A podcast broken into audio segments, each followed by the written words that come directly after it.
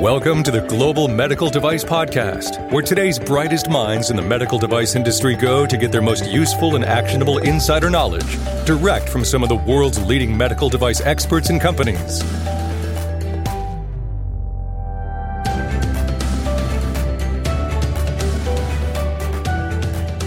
Greenlight Guru is committed to improving the quality of life, and now we're ready to improve the quality of education and training in the medical device industry. Greenlight Guru Academy is a comprehensive training resource for anyone looking to learn industry best practices with actionable training from industry experts. You'll get on demand courses that allow you to move at your own pace on topics related to quality and regulatory, product development, design controls, risk management, doc control. Honestly, it's too many to fit into a short ad. So if you're ready to level up your medical device education, visit greenlight.guru forward slash academy. Hey everyone, welcome back to the Global Medical Device Podcast. My name is Etienne Nichols. I'm the host of today's episode. In today's episode, Mike Drues and I speak about the topic on the fatal 510K flaw. There's a ton to talk about here, even more that we didn't get to, but we talked about things like what are some of the potential issues the 510K program presents? How are the companies dealing with these issues in the field? And also, what can you do to ensure that you are developing a safe and effective product, regardless of the regulatory pathway that you choose? We talk about a lot of other things, but Mike Drues He's one of the original gurus and a medical device professional in every sense of the word. He holds a PhD in biomedical engineering. He served as an expert witness, and he's one of the foremost regulatory minds in the medical device industry, currently serving as the president of vascular sciences. We hope you enjoy this episode with Mike Drues that we're calling the 510K Fatal Flaw. Hey, everyone. Welcome back to the Global Medical Device Podcast. Today, with me is Mike Drues, a familiar voice on the podcast. I'm excited to get to talk with him. We've been discussing a few different things. The 510K program is something we were thinking about discussing today. But first, how are you doing today, Mike? I'm well. Thank you, Eddie, for asking. I'm excited to talk to you about this today. So, you have some specific scenarios I know you wanted to talk about with the 510K program. I'll just go ahead and give the floor to you and see, you know, see what those scenarios are, first of all.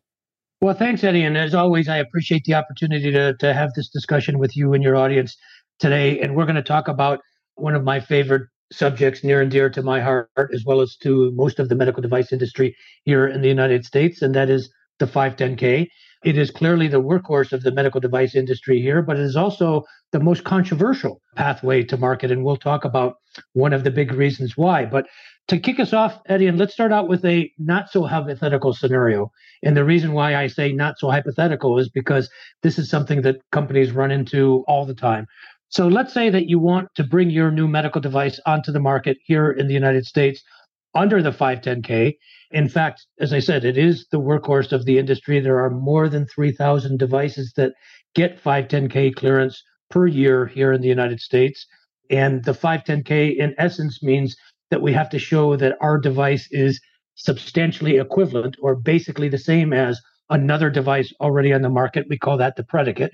So you want to bring your device onto the market using the 510K, but you find out that the predicate that you want to use has, in fact, undergone a class one recall.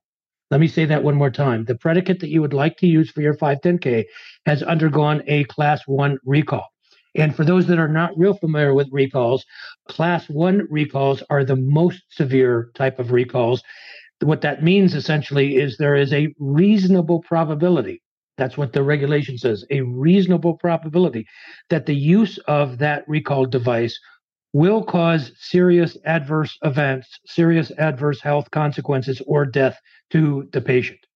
So the question to you, Eddie, is fairly simple you want to bring uh, your device onto the market under the 510K.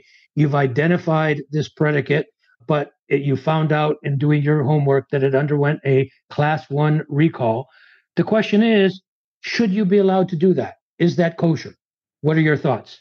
It's a good question. So, and I might just say one thing too. If you're substantially equivalent, yeah, I mean, if that's essentially what we're talking about with 510K here, a substantial equivalent, is it kosher to use something that is to release a product that is based on something that could potentially have killed somebody? I mean, there's a risk management element that has to take place there. At face value, I want to say, no, it doesn't sound kosher. Obviously, there's more facets that you have to get into with each situation.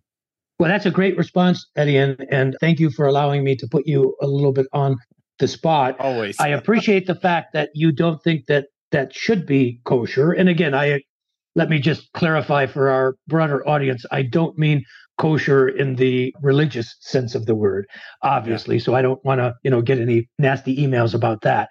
Uh, but here's the I wanted to Go ask ahead. one thing. So you mentioned 3,000 devices, and I know that is that's a lot more devices for the class 2 510K pathway.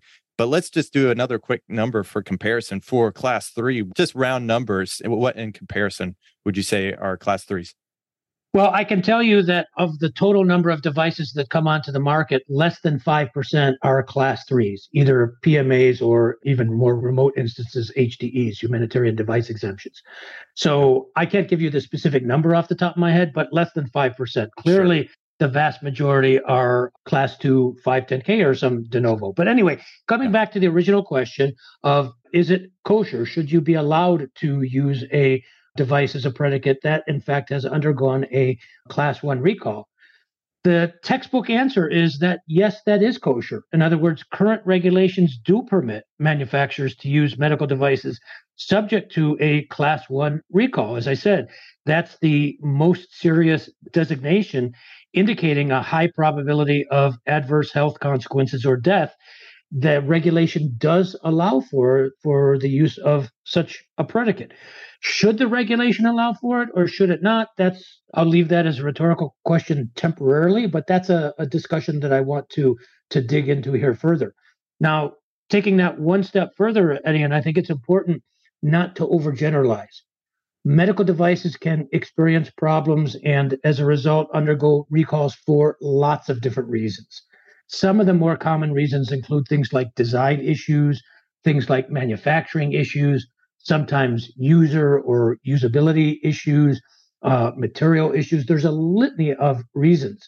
So when we talk about, for example, some people that think that we should ban, that we should not allow predicates to be used that are in fact undergoing a recall, I think that's putting a, a thumbtack in with a sledgehammer. I think that's way overkill clearly it should make sense to everybody in our audience, I think, that if the predicate device has undergone a recall that's designed related, and your device is based on that same design, then I would like to think that it does not take an MD or a PhD or an RAC after somebody's name to appreciate that, gee, maybe it's not a great idea to compare the design of our device to the design of this other device when in fact oh by the way there are known problems with this other device.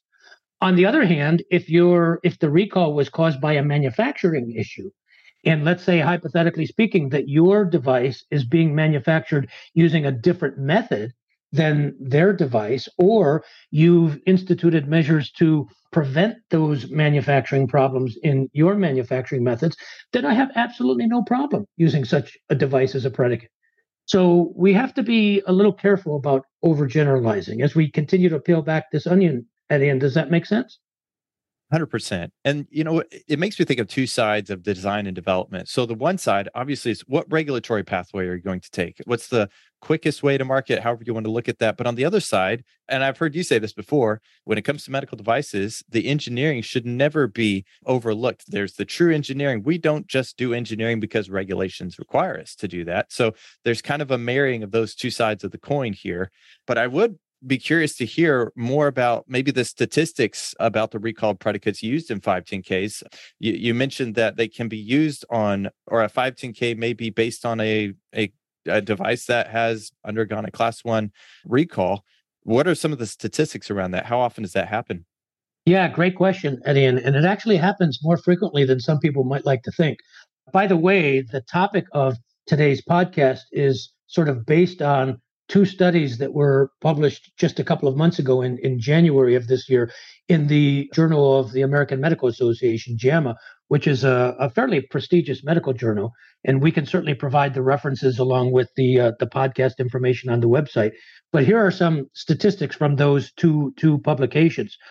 About 11% of the 35,000 medical devices that were cleared by the FDA under the 510K between the years 2003 and 2018, about 11% of them underwent a high risk class one or a moderate risk class two medical device recall. So about 11% of all 510Ks, we're talking a sample size of more than 35,000. So that's a pretty good sample size, underwent either a class one or a class two recall. Getting a little bit more focused to your question about predicates, of those 35,000, a little over 4,000 of them, of the recalled products, about 6% cited predicates that were also subject to at least one recall. So, again, I know I'm going through some numbers here. Let me say that one more time. Of the 4,000 recalled devices, about 6% of them cited predicates that were, in fact, the subject of their own recall. So, in other words, there were known problems to the predicate device even before the new 510K was cleared. The conclusion here, of course, is that recalls have raised concerns that substantial equivalence may be a poor marker. I would say a, a, surrogate biomarker, to use a little regulatory jargon, a poor marker of safety and efficacy. Now, that's one of the big conclusions of not just these studies, but a number of articles that have been published along these lines over the, the many years that the 510K has been controversial, which is essentially since it was created in 1976. Let me just tick through a couple more statistics, Eddie, yeah, and then please. happy to let you chime in. There were 156 510Ks that underwent a class one recall fairly recently between 2017 and 2021, about 44% or almost a half of them used a predicate that also underwent a class one recall, which means to me that not only has this been going on for a while, it seems to be happening more and more frequently in the last half dozen or so years. These two JAMA studies that I mentioned a moment ago are just the latest in a string of concerns about the 510K that in fact go back well more than a decade. I would argue, you know, go back a half a century to when the 510K was created in 1976. In addition to that, there have been a number of very high profile examples of medical device that have caused problems, like, for example, the pelvic mesh fiasco and the metal on metal hip implant fiasco, both of which I've been involved with. You may remember, Eddie, and a little over a decade ago, back in 2011, the Institute of Medicine, the IOM, came out with their famous or their infamous report and recommendation to the FDA that basically said that the FDA should throw the entire 510K out the window. Uh, I have said publicly many, many times that I never agreed with that recommendation. I think that would be truly throwing the baby out with the bathwater. But one of the reasons is if we did throw the 510K out, what would we have left? The de novo and the PMA, essentially. So we would be treating all new medical devices as either a de novo or a PMA. That doesn't make any sense to me. And finally, in 2018, you know, FDA did announce plans to strengthen and modernize the 510K. But quite frankly, that really has not gone anywhere in the last five or six years. And in my opinion, that's not something that should come from the FDA. That's something that's really a matter of healthcare policy. That's really something that needs to come from Congress. And the last thing that I just want to mention very quickly, Eddie, and, then I'm I'm happy to uh, to to let you chime in with questions or or comments. Just want to remind everybody of what my friend Dr. David Kessler said, former FDA commissioner. He was actually the, at the commissioner of the FDA for most of the, the decade of the 90s and one of my uh, former bosses at the FDA. He likes to point out that when the 510K was created by Congress in, in 1976, it was intended to be the exception rather than the rule. Let me say that once one more time because I think this might be a bit surprising for the for a lot of the audience.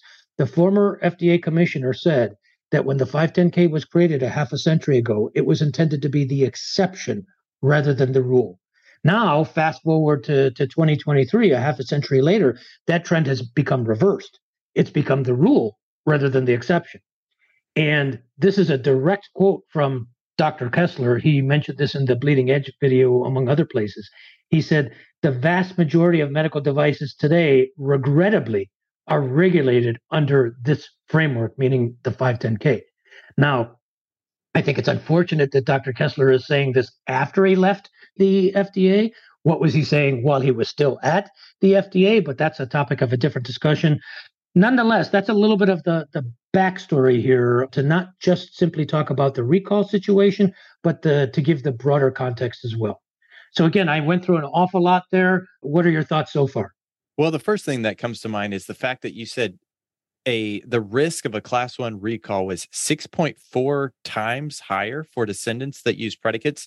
That's that, that's incredible. So if if the descendant went through a class one recall, that's that's really a huge number. And I'm curious if you have any specifics as to why that might be the case. I mean, uh, is it is it truly people are just copying like for like design? Are they are they neglecting the uh, their own risk management? What are the specifics behind that, that in your mind? Well, it's a great question, Eddie. And again, thank you for the opportunity to continue to peel this onion back layer by layer because there's there's a lot to unpack here. And I love what you said about I'm paraphrasing what you said a moment ago that the, the, the manufacturer copied the design or or copied in, in some way in the 510k world you know when companies say what's the the simplest the easiest the quickest the cheapest way that i can get my device onto the market? My regulatory advice to them is very simple. Make your device as close as you possibly can to a predicate to an existing device. Now from a regulatory perspective that is the correct response. But as you can appreciate eddie from a biomedical engineering perspective, and first and foremost, that's my background, biomedical engineering, that makes my blood pressure go up when I have to give companies that advice because we're, we've essentially created incentives for companies to, in academia, we would call that plagiarize. And so when you copy somebody, you're copying their good things. You're also copying their not so good things. So it stands to reason, coming back to the recall question, if the predicate device was recalled, especially if it was a design related recall, and your device is based on, is predicated on that design, you're probably copying their problems, their mistakes as well. But let's take this a little bit further about the 6.4 times higher likelihood of a problem, because I think anybody with, quite frankly, an IQ of more than five, that should not be a surprise. Out of those more than 35,000 uh, 510Ks that I mentioned a moment ago, as I said, about 11% of them were recalled. Here's a couple of other interesting numbers. The average 510K uses 2.6 predicates. 2.6 predicates. That was a surprise even to me. Huh. I, you know, my advice to companies is if you can use a single predicate, although I will never be adverse to using more than one predicate if I have to. We could use, and I've did a webinar for for Greenlight a few years ago on substantial equivalence, one of my most popular webinars where we go into this in more detail. I will use the primary reference predicate strategy. I will use the multiple predicate strategy. I will even use, in extreme cases, the split predicate strategy, even though that is very, very controversial. But you don't have to use only a single predicate. And yet, and this was a surprise to me, looking at more than 35,000 510Ks, the average number of predicates were 2.6. And the mean age of those predicates on the low end was three and a half years, and on the high end was about seven and a half years, which kind of begs the question. If you remember, maybe a year or two ago, there was a lot of chatter about this so called 10 year predicate rule. Basically, there was an idea where to try to prevent a problem we call predicate creep, that 510Ks should only be allowed to use a predicate that was less than 10 years old. Well, these statistics show that the vast majority of 510Ks already do, in fact, use a predicate that's less than 10 years old. So, in my opinion, the 10 year predicate rule is totally is, is a dumb idea. It's not yeah. going to solve any kind of a problem. And finally, in terms of the number of, of devices that are cited with recalls, 4.3 devices cited predicates with a single recall. About 1% of devices cited, cited predicates with two recalls. And most interesting to me is almost 1% of devices. Now, again, 1% of 35,000, that's a big number. Yeah. Almost one five, almost 1% cited predicates with three or more recalls to it. The conclusion of this study, and it's in my opinion, it's a it's a statement of the obvious.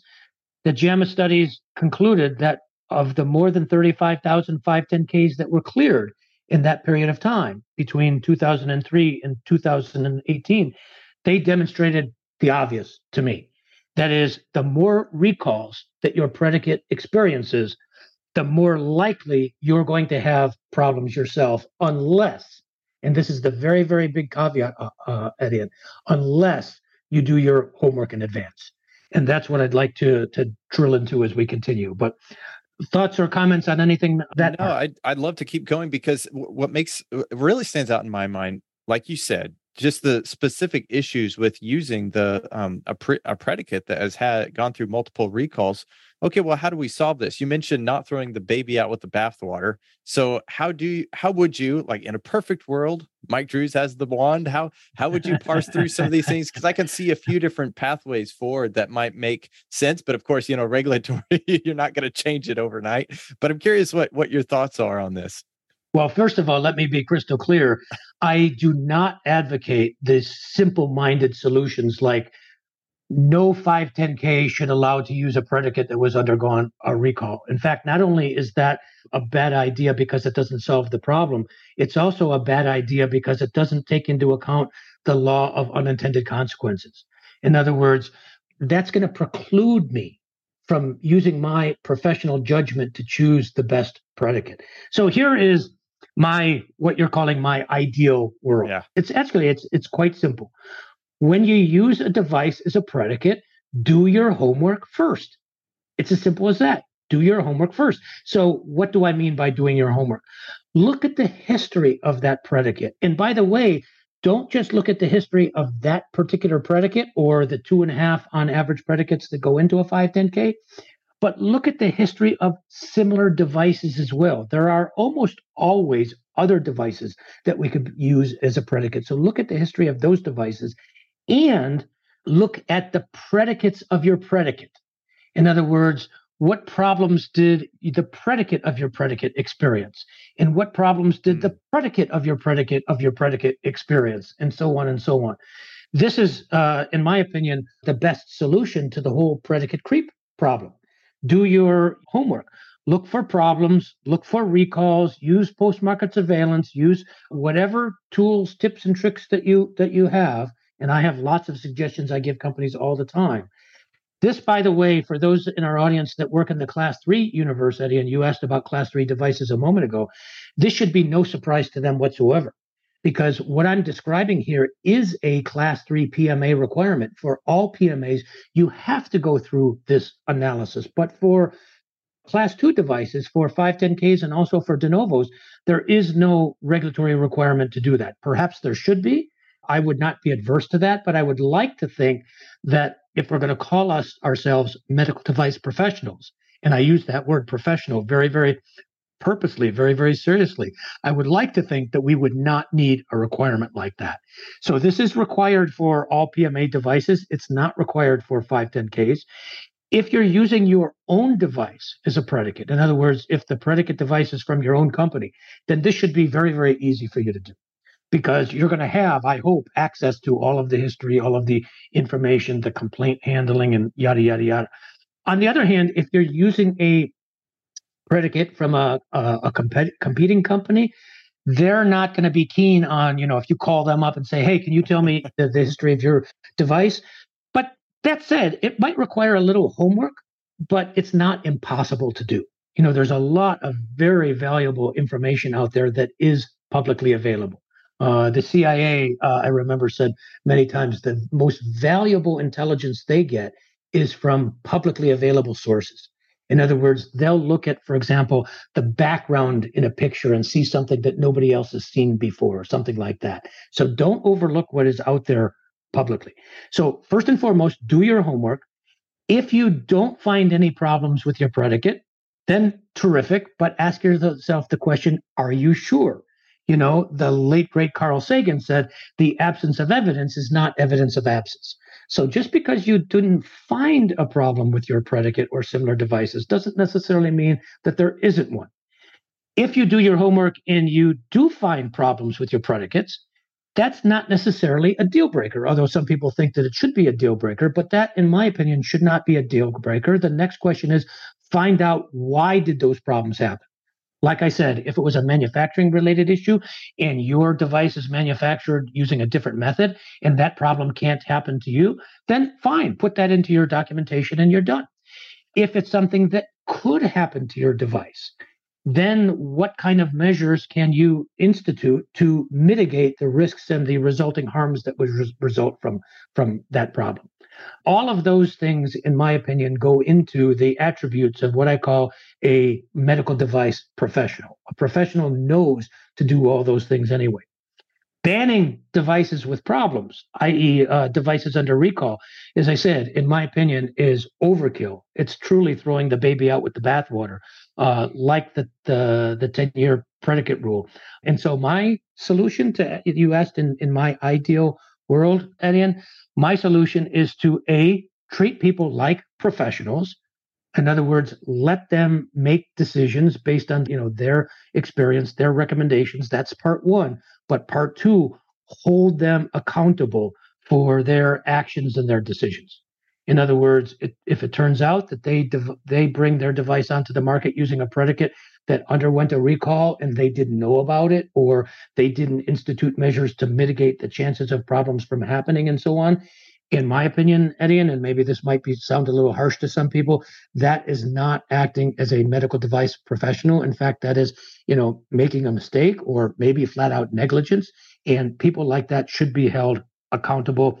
Let me just remind everybody that in addition to providing regulatory and quality consulting for companies, I also work as a product liability expert witness in cases like these. And let me tell you, it makes my job very easy if I can identify a problem, and I've been involved in many cases like this that led to very large judgments, if I can identify a known problem in the past that that have happened to a predicate or a competing device or a similar device that the company either didn't know about or they knew about but didn't sufficiently mitigate, doesn't take a JD after somebody's name Etienne to to hear ka-ching, ka-ching, ka-ching. Yeah, and what you're saying makes a hundred. I mean, I'm a hundred percent behind what you're saying because it, it, feels relatively obvious. If you reverse engineer someone's design, you are inherently taking some of the issues with that. And so you have to be able to analyze that design, determine whether or not those things are going to result in in failures in the field. Another thing that's interesting to me about the 510K process is the predicate add a predicate potentially. And so you do need to do your due diligence. Look at the friends of your friends kind of a concept because those people are going to influence you. In in this sense, you know, that previous design that you may not be looking at may be influencing your design. Another thing that made me think of is the post-market surveillance. Uh, you may be looking only at the uh, adverse events related to your product, but what about your competitors' products or similar products that that are um, you could could uh, your technology is based on and wonder if you have any thoughts on that as well i have a lot of thoughts on that eddie and i give recommendations to companies all the time. I actually teach a, a two-day short course on post-market surveillance and complaint handling. I think and again this might sound you know harsh to some people but i think only doing post-market surveillance on your device and your device alone is mm, at the very least, um, not being a medical device professional, and at most, um, possibly incompetence. You know, again, it it defies common sense. It defies logic. If if you're bringing your device onto the market under the 510k, and the logic of the 510k is very simple. If my device is basically the same as or substantially equivalent to another device, and that other device is already on the market, it's assumed to be safe and effective. Therefore, my device is assumed to be safe and effective. In other words, if A equals B and B equals C, then A equals C. That's the logic of the 510K. I'm not suggesting that I agree with it or not, but that's the logic. It's one of it, it works most of the time. It does not work all of the time. This is exactly why, over a decade ago, the Institute of Medicine said to the FDA that you should throw out the entire 510K, which, as I said earlier, is, is overkill, in my opinion, but not to look at post market surveillance of other devices when they're similar to yours, to me, just doesn't make any sense. It is a requirement in the PMA world. It's not a requirement in the 510K world. It's not in the regula- regulation. It's not in the QSR on the quality side, but it is a recommendation that I give to virtually all of the companies that I work with when we get to that point. So you gave some advice for companies who may be going through the predicate process or the 510K process, looking at their predicates, looking at the history, looking at the predicates, predicates, even post market surveillance of existing things that may not be your predicate. Those all make sense. But if this is still happening, uh, you know, for the last several years, and some people aren't listening because this isn't necessarily new.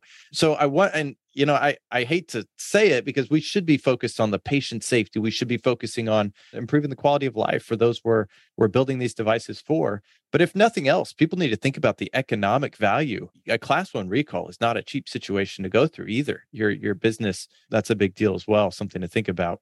I don't and not just uh, I think that's a good point, Eddie, and not just the what I would call the direct economic impact, but the indirect economic impact. Usually, recalls, especially uh, a class one recall, the most uh, se- uh, severe, that's going to generate a lot of press, not necessarily positive press mm-hmm. either.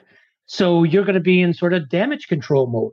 I can also now I have to be really really careful what I say here because as you and most of our audience know I also work as a consultant for the FDA.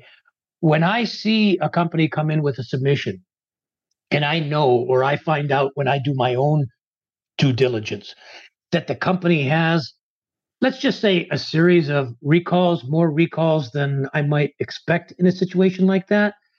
I'm probably not going to give them the benefit of the doubt. In other words i'm probably going to look at them you know scrutinize them more closely if you will than another company that's been in business for a long time that has just a few relatively minor problems along the road and so on. Now to be fair how many, if any, you know, other FDA reviewers take this into their calculus? I have no idea, but it's one of the many factors that I take into account. So the simple reality is it's not just the direct economic impact of the recall that we have to take into account, but all the other things, and obviously the economics of uh, uh, of a product liability lawsuit is off the charts.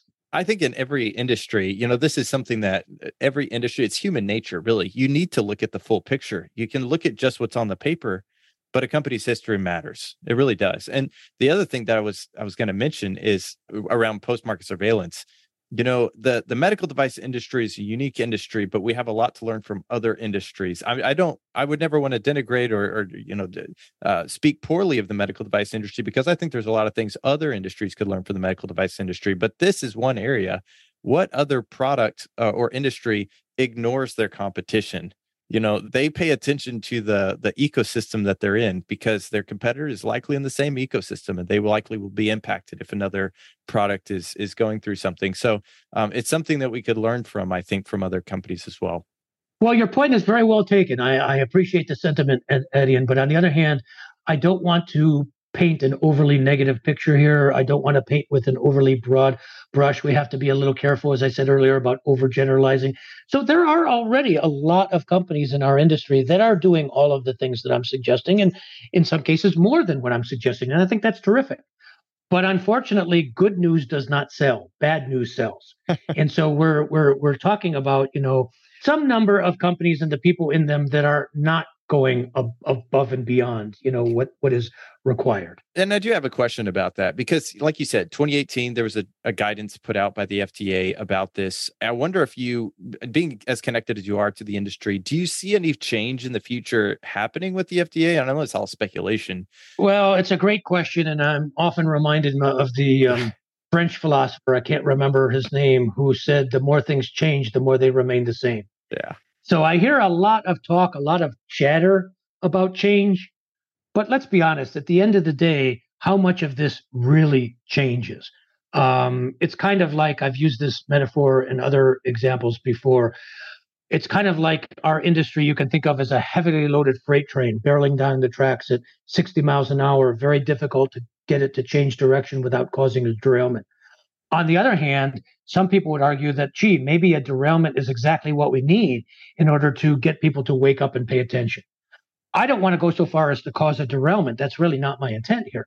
But what I try to do in having discussions like this and, and in other venues as well is get get you know two of the wheels up in the air just to kind of scare people a little bit just kind of wake them up and say hey if we don't do something you know maybe the train will derail. So let me be crystal clear. I think all of these problems are fixable, solvable problems.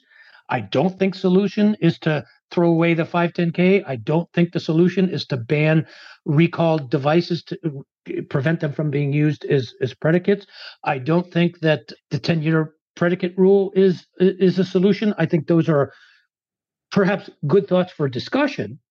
But I think what we need is more people having open, honest discussions about not just the things that we as an industry do well, but more importantly, the things that we as an industry don't do so well, and figure out ways to to make them better. Maybe it's me, uh, Eddie, and maybe I'm you know naive. Maybe I just fell off the turnip truck yesterday, but I do believe there are solutions to all of these problems. Yeah, and I, I really appreciate that you, however dark things go, whatever statistics we pull up, I, I really do appreciate the fact that you pull try to pull a positive takeaway because that really there is a positive takeaway, honestly, here.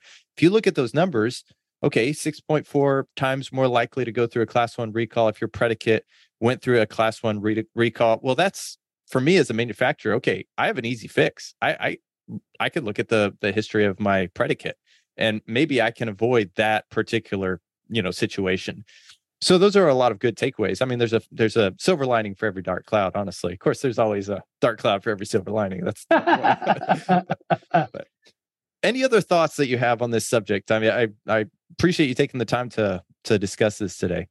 Again thanks for the opportunity to have this very important discussion. Just just a few highlights to to kind of reflect and and yeah. summarize you know what we've talked about in the in the last half an hour or so the 510K is what I would call a pretty good program. It's not a perfect program. And in my opinion, anybody that says it's perfect, including some of the very large industry organizations that that represent, you know, the medical device industry, I think is just naive, if if, not, you know, worse. It's definitely not a perfect program.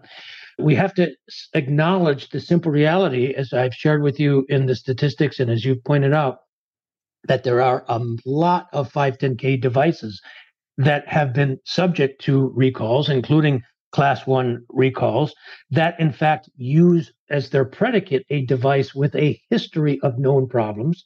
Uh, with a history of, of recalls. So the question is, what do we do about it? And I've tried to offer some very, very specific, tangible suggestions uh, like, for example, doing your homework, and like, for example, making sure that any of the problems that have happened in the past cannot happen to you or do as much as you can to mitigate the chances of that happening to you. It should be no surprise to any of us that devices that do have a substantially higher risk of a subsequent recall when the device that they're based on has also undergone recalls. So, you know, do we need stronger safeguards to prevent problematic predicates from being used in the future to ensure patient safe- safety? That's what some people believe. That's what the conclusion of these two particular articles basically say. I would like to think that we would not need regulation like that if we act as medical device professionals. And again, I'm using that word professional not loosely. On the contrary, I'm using it very, very specifically and seriously, kind of like a surgeon. You know, if you needed surgery, you would have the expectation that a surgeon knows what he or she is doing. And not only do they know should they know what he what he or she is doing in quote unquote normal situations but in the situations where they something un, unexpected happens you would expect them to have the knowledge the experience the the intellect to be able to you know to to to to act responsibly as well. I i hold the same standard to medical device professionals as well. So I would like to think that we would not need regulation for that. I, but regrettably, uh, Etienne, I didn't fall off the turnip truck yesterday. There are people out there that either out of naivete or simply ignorance, they don't know those things. So if we are going to create more regulation and believe me, as a regulatory consultant myself, you people might think, well, gee, you must be a big fan of regulation and creating more regulation. On the contrary, I think we have, you know, way too much regulation, and most of it is a bunch of you know what. But maybe if we do need to create new regulation, let's at least have a discussion on uh, what is the most effective way to do it in the real world, right. not in the theoretical world, but in the real world. So those are some of my final thoughts. What do you think, Eddie? And uh, would you add to that list, and then we can wrap this up?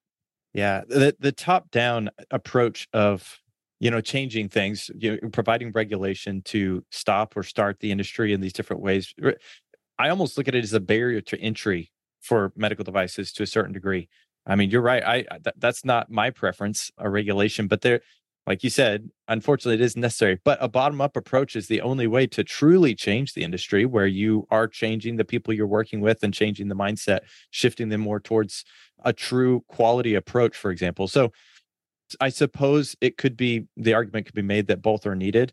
My preference would be to change the company, to change the the atmosphere that you personally are in, because uh, at the end of the day, really, you know, we talk about government, we talk about companies. Those are ideas. Ultimately, we're talking with with people, and if you don't, if you can't convince them of approaching things with the patient safety with the goal in mind, then it's not really going to work anyway. They're going to find another way to break the system. So, could not agree more. And just to wrap this up, Eddie, and with one very last story, uh, please. Uh, and I've shared this with with our audience in the past, so some people may have heard it.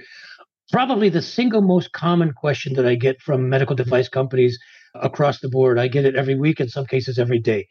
They come to me and they say, Mike, you work with lots of different medical device companies. You also work as a consultant for the FDA. If we came to the FDA with our new medical device, what do you think FDA would want to see in terms of benchtop testing, animal testing, clinical testing, blah, blah, blah? And I say, you know what? I understand that's an important question and I understand why you're asking me this question, but let's think about this from a totally different perspective. Let's remove FDA completely from the equation. Let's pretend for the moment that FDA did not exist. Sooner or later, a family member, a friend, maybe even yourself will be on the receiving end of your medical device. When that day occurs, what would you, Eddie, and what would eat me, Mike? What would you know? Uh, we need to see in terms of evidence, you know, s- safety, efficacy, performance, blah, blah, blah, to put our own stamp of endorsement, approval to say that this is okay to be used in my neighbor, in my spouse, in my child, in my case, my seven year old grandson. And then and only then should we go to the FDA and have a intelligent conversation as to what is really necessary to do here. Whether something is required or not, quite frankly, I could care less. What makes sense? Now, again, I don't want to be overly flippant because I get emails from people. Oh, how could you say regulation doesn't? No, no, that, that's not my point. But if the regulation makes sense, then do it. If the regulation doesn't make sense and we do it anyway, and we all agree that it doesn't make sense and we do it anyway, is that a problem with the system or is that a problem with us? Something to think about. Yeah. Really appreciate it, Mike. The three takeaways, if I were to kind of sum them up, the one, the more recalls a predicate goes through, the more likely a recall is in your future. So I suppose that's the number one for me. Number two, when you use a device as a predicate, you need to do your homework first. I really appreciate those takeaways. Look at the history, look at the the friend of a friend, uh, your predicate of your predicates, and then the third thing would be keep an eye on the competition. If I were to to sum this up, but really appreciate you coming on the the podcast today, Mike, and I hope you all enjoy the rest of your day. Thanks so much. Thank you so much for listening. Just a few of the points I took away from the conversation were if you're pursuing a 510K submission, number one, if your predicate had a recall, the more likely you are to have a recall in your future. So do your homework, look closely at your predicate and their predicate and their predicate. You really need to understand the genealogy of your device. And then, third point is don't stop. Once you've submitted, once you've gone commercialized that product, pay close attention to the post market surveillance of your competitors' devices so that you can detect all of these problems before they reach you personally. If you enjoyed this episode, please reach out to Mike Drues on LinkedIn, let him know. Also, I'd personally love to hear from you via email, etienne.nichols at greenlight.guru, or look me up on LinkedIn and uh, drop me a line. If you're interested in learning about our software that's specifically built for MedTech, whether it's our document management system, our CAPA management system, design controls, risk management, or electronic data capture for your clinical investigations. This is software that's built for medtech professionals for medtech professionals. You can check it out at www.greenlight.guru. Finally, please consider leaving us a review on iTunes. If you've never done it before, I'd be happy to help you figure it out. Let us be your first review. It helps other people find us, it helps us know how we're doing, and it helps us know who's listening. Thanks again. You all are the best. Improving the quality of life. I know we say it a lot here at Greenlight Guru, and I'll bet it's something you probably said at your company too. We help babies breathe at night. We give you another day to be a dad. We give you back your eyesight Those are some of the things the medical device industry and our customers are able to say because that's what they're doing. They're improving the quality of life for these individuals. Greenlight Guru is the only quality management software designed exclusively for the medical device industry. We built our software around standards like ISO 13485 and risk based principles to help you bring safer devices to market three times faster. We're building the tools that will make it easier for you to build yours. If you're ready to find out how to improve the quality of life, contact greenlight.guru today.